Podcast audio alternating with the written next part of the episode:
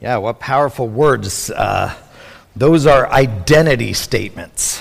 We often identify ourselves by what we've done or what our role is, uh, and yet God gives us our identity. And uh, we are loved. That's who we are. What powerful words to begin this morning. Thank you, band. Uh, we are in Esther chapter 4 as we continue to look at this uh, project restoration as God was bringing his people uh, back out of captivity while some remained in uh, uh into Persian uh, area. And we see that Esther is one of those as others have returned to rebuild the temple and to rebuild Jerusalem. And these stories are kind of taking place at the same time in two different regions of the land.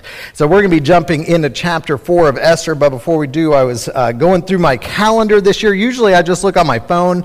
You know, I've got all my schedules and dates and everything right here, but I had opened up my calendar on my computer, and it just gives me a little bit more information. I was going through the last year, just amazed at how fast everything was scooting by. I mean, January feels like it was a month ago, and November 4th feels like it's three years away. Am I right? But as I was going through it, I saw on this date, October 4th, that it is the feast of St. Francis Assisi and so I, I, didn't know that. That evidently I've got the Christian slash Catholic calendar going on in my computer calendar. And so uh, I, have liked a lot of what I've known about St. Francis of Assisi. And so I was doing some reading on what this was. And, uh, and, and yeah, you can just kind of scroll through pictures of who he was and spend 30 seconds or whatever. Uh, just some artwork throughout time uh, about him. And, uh, and he was known as the saint of ecology and of animals because of the time that he spent out in wilderness, but he didn't start off that way. He started out uh, being born into a wealthy family, actually. And uh, it was in the year 1181 that he was born, was wealthy, and had means, did a lot of partying when he was young. He got taught in swordsmanship because he wanted to one day become a knight. He didn't want to follow in the family business of, of textiles, but he wanted to do his own thing and the fame and the glory that would come along with being a knight. And so they went to war and he would have his chance. He uh, entered and was a part of the cavalry and uh, fought in this war and ended up becoming a prisoner of war. And as he was in captivity for over a year, he became very sick. And finally, when he went home, he went home uh, awfully ill and weak. Uh, and he probably went home because his rich father paid a ransom for uh, him, as they had for a number of other wealthy children, while the rest they just killed off. But as he returned home, he saw life a little differently. And he began to have a number of different occurrences uh, where he uh, saw the world different and he had experiences with God and became uh, a Christian. He started selling his earthly goods and giving them to the poor to the point that actually his father took him to court because he had sold some of the family's heirlooms. And the father was wanting this money back, and often those courts would take place within the church. And so he gave the money back to his father. He was able to, to, to get donations to repay his dad. And as he did, he took off all of his clothes and he gave those to his father as well. In essence, estranging himself from his family for the rest of his life. And the, the bishop at that time saw this take place, and it said that he took his own cloak and put it around Francis and sent him on his way into this new life of living in poverty and of living for other people. It's also said that as he left that day, uh, he was met along the road by a group of thieves who beat him badly and left him on the side of the road angry that he had nothing to give them because he had just given it all away. And uh, he gets up from this moment and is elated at the opportunity to suffer for Jesus and decides he's going to give the rest of his life. And soon many others started following Francis and uh, became Franciscans. You may have heard of this. And many of them were of the elite. They were other children of rich who gave up their, their wealth to give to the needy and the poor and to live their lives for Christ. And uh, it is a, story that just is an encouragement of, of somebody who can have life experiences and have everything going for them, and then in a moment uh, of time understand their reality in the face of the cross. As Emmanuel said, we're all equal at the foot of the cross, and that he saw himself not as better, not wanting to go after glory for himself as he did when he wanted to become a knight, but wanted to live for the glory of others. By the time of his death, there was more than 10,000 Franciscans and uh, uh, this order of followers he was never seeking to have, and yet they were following after him. He was known as a saint even in his own days while he was alive, and then shortly after his death was canonized as a saint in 1226. Uh, and again, just what a story. And, and to, to look at his life, and so many are just verbal and, and audible stories that have been passed down to, to be an encouragement to us. And, you know, we're not big on necessarily following Catholic calendar and those kinds of things, but to remember a man like that on a day like this, uh, I think is worthwhile. I was encouraged by reading about him.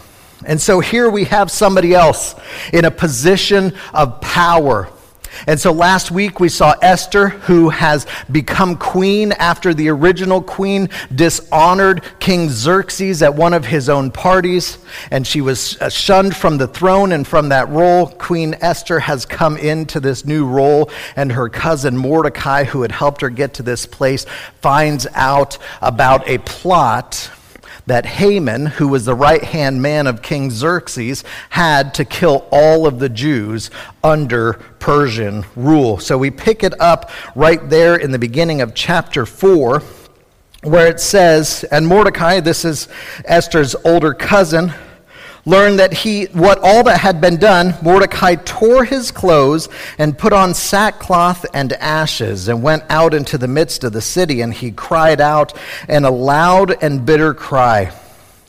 He went up to the entrance of the king's gate, for no one was allowed to enter the king's gate clothed in sackcloth. And in every province where the king's command and his decree reached, there was great mourning among the Jews with fasting and weeping and lamenting, and many of them lay in sackcloth and ashes. Now, sackcloth and ashes are, are an uncomfortable, almost like bag like garment made out of black goat's hair, usually. That was very itchy. It was actually a, a, uh, a uh, Oriental tradition that had traveled its way east. This isn't something that's commanded by God to be observed, and yet it was often recognized by God as a sign of repentance, as a sign of mourning, as a sign of humility. And so they were in this practice as the news of this decree of the, the murder, um, upcoming murder of the Jews had reached their ears. And so this is what's happening. We see uh, people practicing sackcloth and ashes and mourning throughout scriptures. The Ninevites, who were Gentiles, did so uh, when Jonah brought this message of repentance to them and, and they heard about God's anger, their king put on sackcloth, and many of them did as well. King David, when he found out about Abner, his commander, uh, had died in battle, put on sackcloth. He had a number of reasons uh, to mourn. You can read about that if you want. Um, and uh, King Hezekiah had as well. Even back in Daniel, that we looked at in chapter 9, after he read out of the book of the law from, uh, from Jeremiah, uh, who Bob actually read from this morning, and, and he heard about the sins of his people, the reason that they were in captivity, mourned and put on sackcloth and sat in ashes as a sign before God of his own humility. And so we see this practice throughout Scripture. And. Uh, and so here we have Mordecai and the other leaders in different cities doing the same. Verse 4 it says, When Esther and when Esther's young women and her eunuchs came and told her, the queen was deeply distressed. She sent garments to clothe Mordecai so that he might take off his sackcloth, but he would not accept them. And so here we have Esther finding out about this. And, and so one of a couple things is happening. Either Mordecai is making a fool of himself and therefore making a fool of Esther as well, or she knew that something was very wrong, but she didn't know what it was.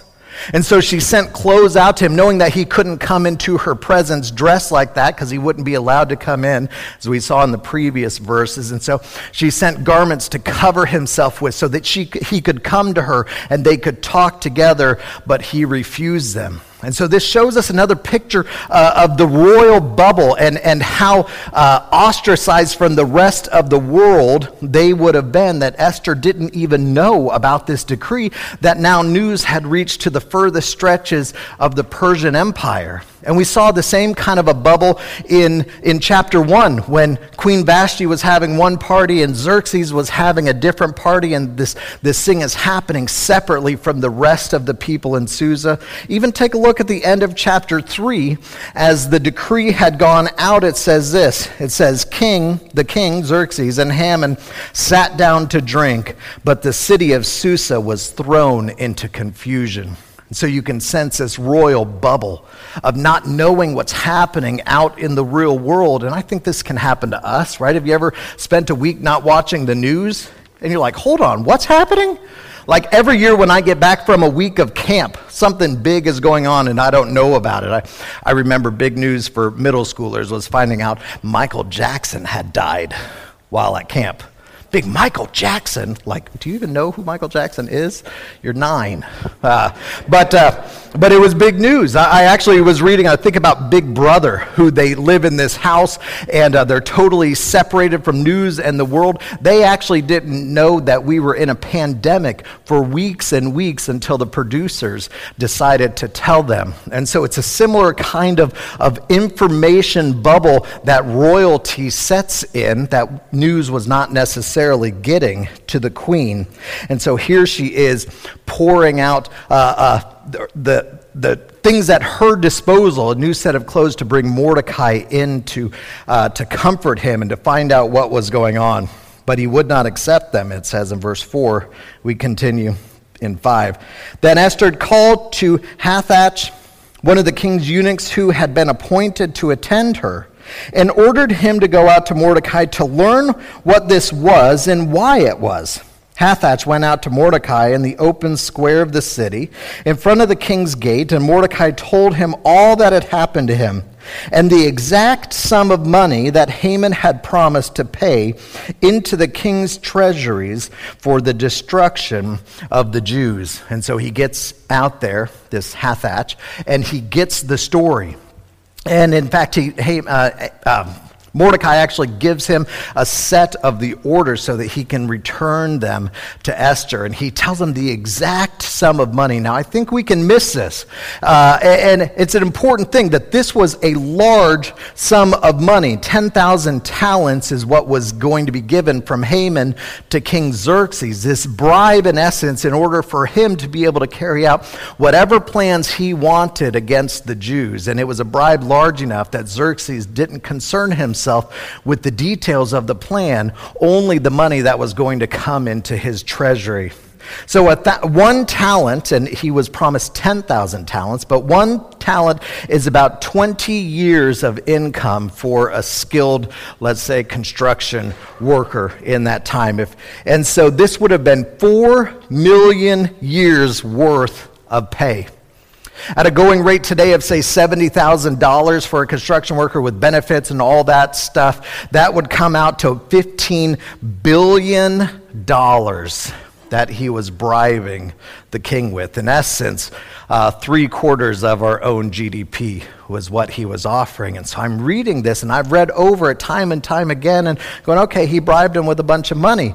Maybe Mordecai, or maybe Haman is independently wealthy. Maybe he comes from a rich family. Maybe he was from another land. And that's why Xerxes put him as second in charge. And, and so I was thinking about this and then to think about $15 billion. Where would that come from? How would he get that kind of money? And so, as I'm looking at this, I'm reading other uh, uh, theologians and, and what they have to say about it. They figure this that $15 billion is what he figured he could get by killing all the Jews and taking all of their money. And then paying off his own henchmen, keeping enough in his own pockets, and then the leftovers of $15 billion he would give to King Xerxes. So you see the intent and the evil in the heart of this man who is putting this plan into, into place. Verse 8 Mordecai also gave him a copy of the written decree issued in Susa for their destruction, that he might show it to Esther and explain it to her and command her to go to the king to beg his favor and plead with him on behalf of her people. And Hathach went to Esther and told Esther what Mordecai had said. And so he wants her to go. He doesn't come into Esther to tell him her himself. He stays in the place that he was put. He understands that my role is out here as an example to the other Jews to be in an attitude of humility and of mourning and of repentance. And so I'm going to stay here, but Esther, you're in a different place. I plead with you to go to the king and talk to him yourself. Verse 10 it says, Then Esther spoke to Hathach and commanded him to go back to Mordecai and say, All the king's servants and all the people of the king's province know that if any man or woman goes to the king inside the inner court without being called, there is but one law to be put to death except the one to whom the king holds out the golden scepter so that he may live. But as for me, I have not been called to come into the king these last 30 days. Over the last month, I haven't been called to come in. She's concerned. Even though this decree has gone out for, for the, the Jewish people to be killed, she's worried about herself because while she seems safe inside of this bubble, nobody was safe if they walked into the king without being asked, not even the queen. Verse 14.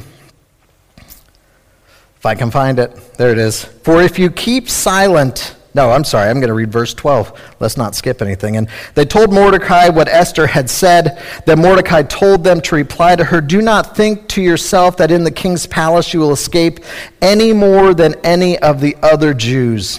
For if you keep silent at this time, relief and deliverance will rise for the Jews from another place, but you and your father's house will perish. And who knows whether you have not come to the kingdom for such a time as this?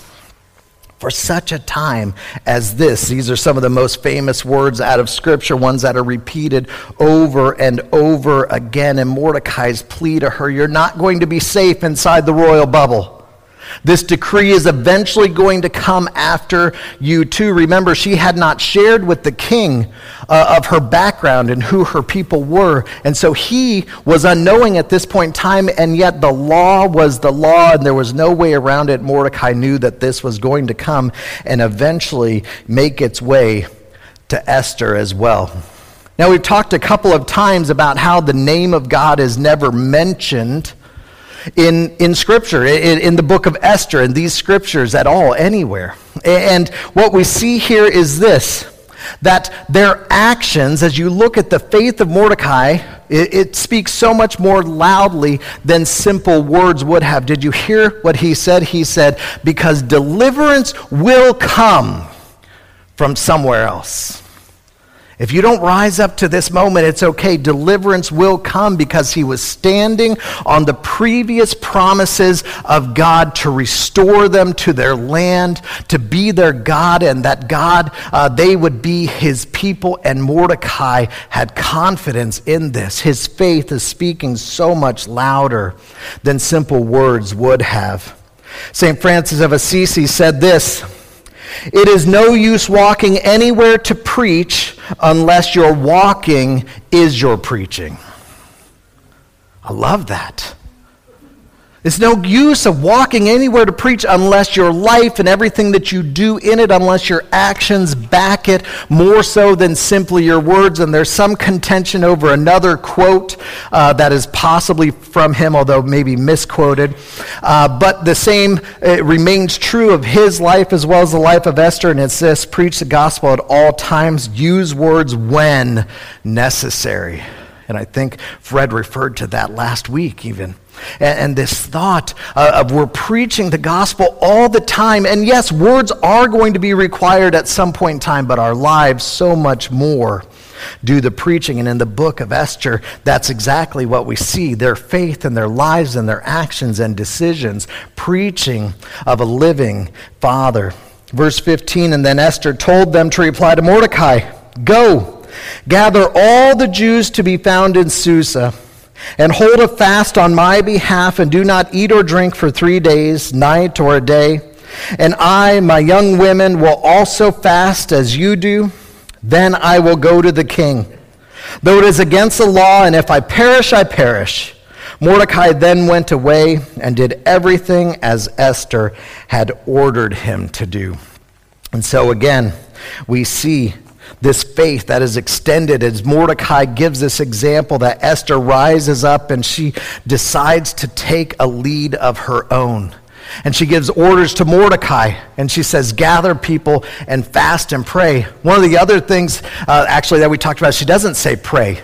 In fact, it doesn't talk about prayer in the book of Esther either, and yet these two thoughts of fasting and prayer are never separated from each other within the Old Testament. They always went hand in hand. Again, not just about simply words, but about their actions. And so fasting is about giving up food for, for a time. And, and, in the absence of that food, when hunger pains come, when these cravings come, when something is longing inside of our body to be filled, it's a reminder that we should be longing for God in ways that only He can fill us, in ways that only He can sustain us. And so she asks them to feast along with her and her maidens, that they would sacrifice physically in order to be reminded over and over again to go to God. Have you ever told somebody, I'll pray for you, I'll pray for you?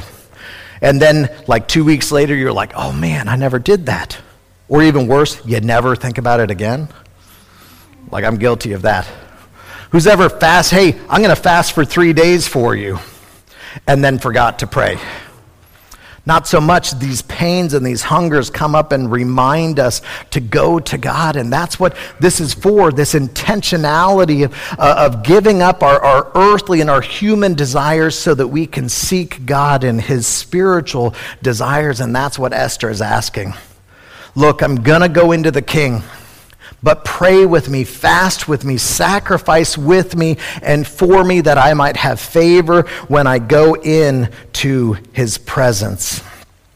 See, the king's decree is now law. It's the law of both the Medes and the Persians. It now applied to every man, woman, and child who dwelt within Persia. Everyone. You either were a Jew and you were going to suffer under this law, or you were not a Jew, but you were somewhat responsible by penalty of death for carrying it out. Sure, he would have had henchmen that did the actual killing, but it would have been your responsibility as a citizen to reveal where they were and to be a part of this. You only had one of two choices either you suffered under it or you helped to uphold this law. The effects of this decree were, in essence, a death sentence for everybody that met the criteria of the decree, and the only criteria was that you were born a Jew. How much does this still apply today? In Romans 3, chapter 23, it says, For all have sinned and fallen short of the glory of God. All have sinned. Every single one of us. Three chapters later, in chapter 6, it says that the wages or the payment of sin is death. And then in Hebrews chapter 9, it says that there must be shedding of blood to atone for sin. You see, but those first two verses have a part B. We read just part A. But part B is this that not only have we sinned and fallen short of the glory of God, but the gift of God is eternal life. And so there's a second part of this. And the second part of, of chapter 6 is that all are justified by God's grace. That we can have a relationship with Him not because of anything we did, but because of everything that He did. And this law now applies to every man, woman, and child under the rule of the King of Kings. You fall in one of two categories. Either you're a sinner who deserves death, or you were a sinner, but you've received the free gift of life, and now it's your responsibility to spread the word and to help others understand that they can move from a sinner to somebody that's been covered by grace. This story of what's happening to the Israelites is the same story as what we live in today that people are destined for death the king has made a decree, and yet we know the end of this story anyway that he has found a different way by sending his own son to the cross that we can live with him. While praying in the ruined church of San Damiano in the countryside of Italy, St. Francis heard the words from heaven that said, Francis, rebuild my church, which you see falling down. And he started picking up bricks and day after day was physically rebuilding this church. But Francis would come to understand that God wasn't simply talking about this building, but he was talking about Francis rebuilding the church spreading the good news of this grace that's given so freely to everybody, especially to the poor who couldn't, uh, who could relate so much more than even the rich, which is why he had to hand down his riches and put them aside in order to bring this gospel of good news to, to those who were longing for it. This project restoration that we're talking about is all the same thing, and I was just, uh, I was just laughing out loud as I'm reading this story of, Fra- of Saint Francis this week. Accidentally coming across it in my calendar and reading these words Francis, rebuild my church which you see falling down. This is the call I think we are being brought into to rebuild the church to be there for people in a way that's sacrificial to ourselves, to bring this message everywhere we walk, and yet not just to walk it out, but to talk it out as well. To share in our words with our stories of how good God has been to us. It doesn't mean that you have to know all the answers. It just means that you have to tell about the difference He's made in your life. So I look at these verses and I have to ask myself, who do I relate most to? Mordecai, the patriarch, feeling the weight of this death sentence on all of the people that he would call his family, standing not just for himself, but for his people out in the courtyards in sackcloth and ashes?